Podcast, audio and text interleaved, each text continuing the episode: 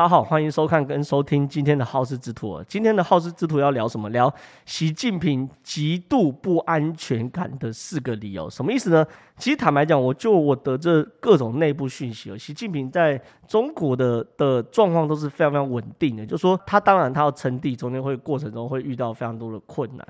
可是因为习近平在刚上任的前一两年哦，就已经把国内就中国国内啦，可以反对他人，该杀的杀，该关的关了。所以说，其实原则上，习近平要称帝，并不是这么困难的事情。那原则上，习近平的地位，我得到所有中来自中国的资讯都告诉我，习近平是是非常非常稳固的，他的宝座是很稳固的。可是我们现在看到有至少有四个以上迹象，让习近平具有非常非常深的不安全感。哪四个呢？第一个。解放军能不能打仗？这件事情很有趣哦。解放军能不能打仗，这是一直都是一个这个本世纪最大的谜呀。为什么是本世纪最大的谜？因为解放军其实没没有参与过任何的近代战争。那唯一最近解放军最大的近代战争的冲突，就是在印度的加勒万河谷拿了狼牙棒跟印度人打架。那这个东西，你你你你很难去判断解放军能不能打仗。可是呢，最近竟然出现一些事情。第一件事情是中国共产党的新闻网，时间呢八月一号是很近期的事情。然后呢是《求是》杂志发表习近平总书记的重要文章。这个《求是》杂志呢特别说了，习近平哦说。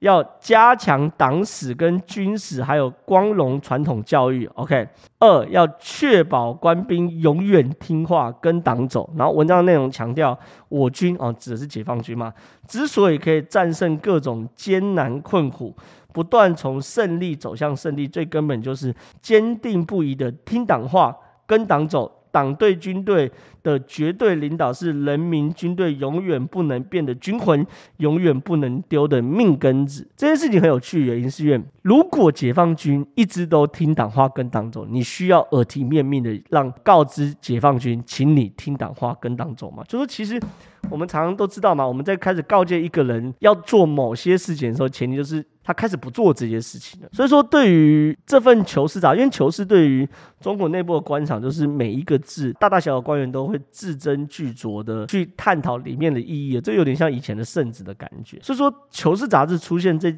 这句话的时候，开始有人去猜测说，是不是习近平对于解放军的掌控度不够了？这是第一个第一个猜测。第二个猜测是《南华早报》，《南华早报》在。可能是八月十一号的时候出了一篇新闻哦，《南华早报》是中国内部的报纸嘛，英文报纸。然后它内内内容说什么东西？说解放军的军头啊，跑去习近平面前跟习近平抱怨说，为什么现在外交部的战狼外交啊这么的夸张？然后这么夸张的战狼外交呢，导致什么？导致啊整个国际对于中国非常非常不友善。那这么不友善的前前提之下，谁要擦屁股呢？解放军要擦屁股，所以解放军的这个军头跑去抱怨说：“你这样子会变成是我解放军要帮外交部擦屁股啊！我解放军不不要帮外交部擦屁股。可问题是，当外交出了这个问题之后，本来军队就是外交的后盾啊。可是当解放军跑去习近平面前抱怨，不想帮外交部擦屁股的意思是什么？解放军不想打仗。”但是《南华早报》这件事情的真实性无从考证哦，后来就被下架。可是接着第三天又出现一件事情，我们刚刚谈《求是》杂志嘛，对不对？第三天，《解放军报》大篇幅刊刊了，呃，这是头版头，初心不渝老兵本色的报道。这个初心不渝老兵本色的报道呢，他在介绍一个老兵，叫做张富清哦。这个老兵存不存在？就是他到底有没有一个叫张富清的老人？我不得而知。那这个老兵呢，到底做了什么事情？在这篇报道里面也不是最重要。这篇报道里面最重要是什么东西？这个张富清啊，OK，张富清，他说几十年来，他们去访访问张张富清哦，几十年来每一次的岗位调整、身份变化。张富清从不考虑个人利益得失，心中只有一条：党叫干啥就干啥。意思是哦，习近平整个中国内部连续三天哦都出现类似的状况，连续三天有三个迹象都在谈中国内部，或是习近平很担心解放军不听话。第一个就是《求是》杂志公开要求，希望解放军听党话跟党走；第二个是《南华早报》的独家，他说解放军内部有人。不愿意打仗，为外交部擦屁股。第三个呢是解放军报大幅的赞扬一个老兵叫张富清，而赞扬他的理由是几十年来他都不计较个人利益得失，心中只有一条叫做党叫干啥就干啥。所以呢，这整件事情可以很清楚的描绘出中国解放军内部的氛围，连习近平自己都深感不安哦。所以我认为中国是一个枪杆子出政权的社会哦。如果枪杆子出问题了，习近平当然会有不安全感，这是第一个，习近平不安全感的理由。第二个，中国内部言论自由的紧缩，什么意思？因为中国内部本来就没有言论自由啊，然后什么言论自由内部的紧缩？我跟你讲，中国内部的对于言论自由紧缩，近期内已经高达一个高峰，连唱歌他都要禁止，或者连唱歌他都他都要管。这个呢，来我们来看，这个是。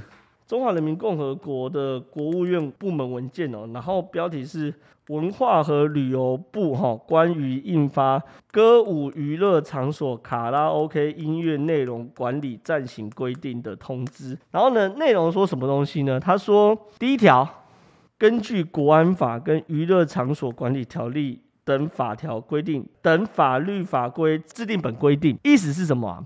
他把卡拉 OK 唱歌啊，你如果卡拉 OK 唱歌，你用所谓的娱乐场所管理条例来去管理，我觉得没有问题。本来你在卡拉 OK 的所作所为都都都要一定的规范，可他用国家安全法来处理的话，他意思就是卡拉 OK 唱歌会涉及到国家安全问题，这本身就是一个非常奇怪的事情。第二件事情，你来看他第六条里面他讲了什么东西呢？讲说歌舞娱乐场所播放卡拉 OK 音乐哦，不得有下列的禁止内容哦。其中几条是非常非常怪的，比如说他的几条我我我坦白说我可以接受嘛，比如说宣扬淫秽、赌博、暴力及毒品等等的，或教唆犯罪等等内容，这 OK 啊。我觉得唱歌不见得唱歌讲那种淫秽、赌博、暴力还有毒品的犯罪活动，其实我觉得也或许不宜。可是呢，有几件事很怪，你看，比如说。危害国家安全，或者是损害国家荣誉利益的，哎，不可以有。可问题是在中国状况里面，损害国家荣誉跟利益太简单了。简单讲，你不可以在歌词里面反讽时政，你反讽时政就是损害国家荣誉跟利益。那如果歌词里面完全不能谈到任何的时政的话，这是不是对于人民言论权的严重侵害？当然是，因为你连讲话不讲话不让你讲就算，你连用唱歌隐喻，他都可以用这条用国安法来办你。再来呢，违背社会公德或民族优秀文化传统哦，那这个东西社会公德它的扩大解释就很大嘛。什么叫社会公德？你的公德跟我我的公德相不相同？不知道。简单讲，这这条这个歌舞娱乐场所卡拉 OK 内容暂行规定，它当然只是一个小小一块，就是中国对于言论自由限缩的小小一块。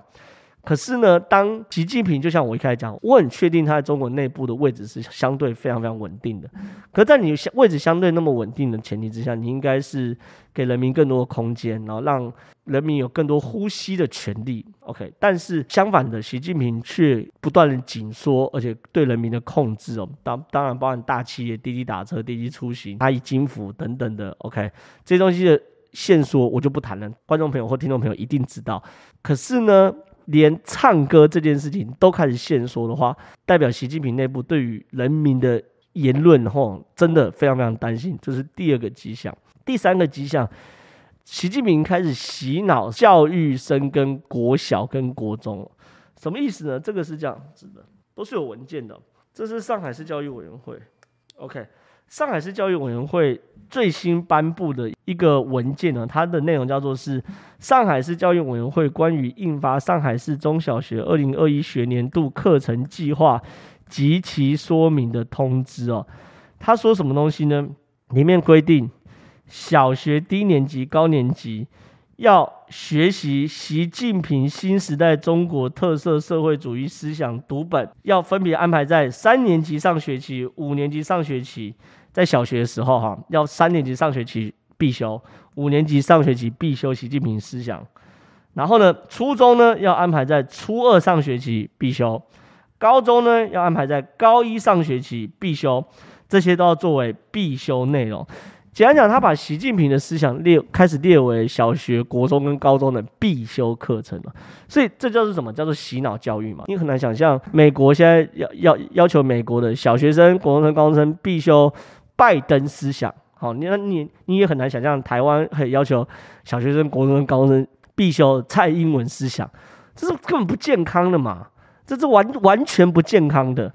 我我也不能想象在民主国家，如果这个蔡英文要求大小学必修蔡英文思想，有人可以接受。可是这是活生生血淋淋发生在上海市的状况，所以这件事情很明显，习近平开始扎根。他们的国家未来的主人翁，好，小学生要求他们从小就把习近平的讲话、习近平的思想奉为圣旨、奉为神谕，好，这也是习近平对于自己不信心的一个根源。第四个最重要的，美国病毒溯源报告即将出炉，哦，这件事情对习近平来说简直是芒刺在背。什么意思呢？当然了，我们包含所有听众到现在每一天，哎，我也在，你看戴着口罩，然后我们出去都受到限制，然后有人家里因为有人过世，呃，新冠肺炎确诊，呃，过世或者是复原之后，到造成身体不可恢复的后遗症。台湾呢，还在世界各地各国相比较还算是相对轻微的嘛，对不对？可是呢，像美国哦，几百万人、几百万人的确诊，然后呢，可能几十万人、几万人的死亡，然后造成无数哈，可能几兆美金的经济损失，这些都是事实。全世界各国都发生这些事情。那当然，大家都在问一件事：到底这个病毒的缘起在哪里？因为总要有个理由吧，对不对？谁谁发现了这个病毒？谁发明了？然后谁又让这个病毒扩散出去？所以，拜登在五月的时候，对美国的情报部门下达了一个重磅的讯息，叫做“病毒溯源报告”。拜登要求美国情报部门在九十天之内把这个病毒溯源报告提出来。九十天快到，八月二十六号，九十天快到。那在八月二十六号九十天快到之前呢，这个他们翻译成中文版有英文版啊，是美国众议院外交委员会少数党幕僚报告，然后他写首席共和党成员等等哦提的报告，里面内容是什么东西呢？COVID-19 起源有关武汉病毒研究所的调查，这份调查报告很清楚，很精彩哦。可是呢，内容呢？我认为只是小菜。简单讲呢，拜登公开要求美国情报单位九十天内给他答案，到底这个病毒起源于哪里？在九十天即将到期的前刻啊，美国共和党先提出了一个呃众议院版本的溯源调查报告。那这个溯源调查报告呢，有几件事情蛮有趣的，而且这些事情让我看到了情报单位的影子。这张图是什么意思呢？是武汉周边医院停车场车流量的图。他说，在二零一九年十月开始，武汉周边的停车场的停车数开始飙升，而且飙升到两年最高峰。那这个飙升的意思是什么？很清楚，你会每次去去医院旁边停车吗？不可能，你一定是去看病才会开车过去停车。他判断，武汉在二零一九年的十月开始有不明的病例，不明的传染病开始在武汉大幅传传染，导致武汉周边的停车场。开始呢，哎，车流量变多，然后越来越多，而且这个车流量是二零一八年以来的最高峰。显然，这不是一个什么因为冬天所以比较多人去看病状况，它是一个跨年度的。OK，这第一个。第二个更明显，在隔隔一个月，十一月之后呢，整个百度哦，在搜寻发烧跟咳嗽，一个红色，一个是发烧，蓝色是咳嗽的比例哦，症状比例这样直线性的飙高，意思是什么？十月的时候，在武汉有大量的人因为不明的病跑去武汉医院去就医。隔一个月，全中国开始搜寻发烧跟咳嗽病例的人也变多。换句话说，一个月之后，这个病传到了全中国。那这有几件事情可以探讨。我先不谈真假，假设是真的话，百度搜寻咳嗽跟发烧的比率。这个没有问题，这个用大数据可以直接捞出来，这也不是太难技术。可是武汉附近车流量的数据绝对不是你用大数据可以捞到，它背后一定有情报单位的影子，不然你怎么去统进入到政府部门的统计数据，然后把所有的 停车场数据告诉呃捞出来，然后把把它整合成一个图表，而且还是两年份。所以这份报告已经有情报单位的影子。那。